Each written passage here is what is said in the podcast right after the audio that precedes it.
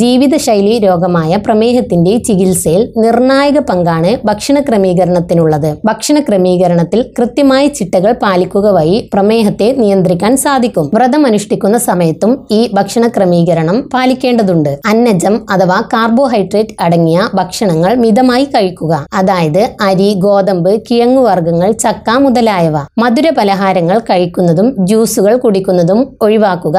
ജ്യൂസുകൾ കുടിക്കുന്നതിന് പകരം ഫ്രൂട്ട്സുകൾ മുറിച്ച് കഴിക്കുന്നതാണ് നല്ലത്. അമിതമായി കൊഴുപ്പടങ്ങിയ ആഹാരങ്ങൾ പാടെ ഉപേക്ഷിക്കണം.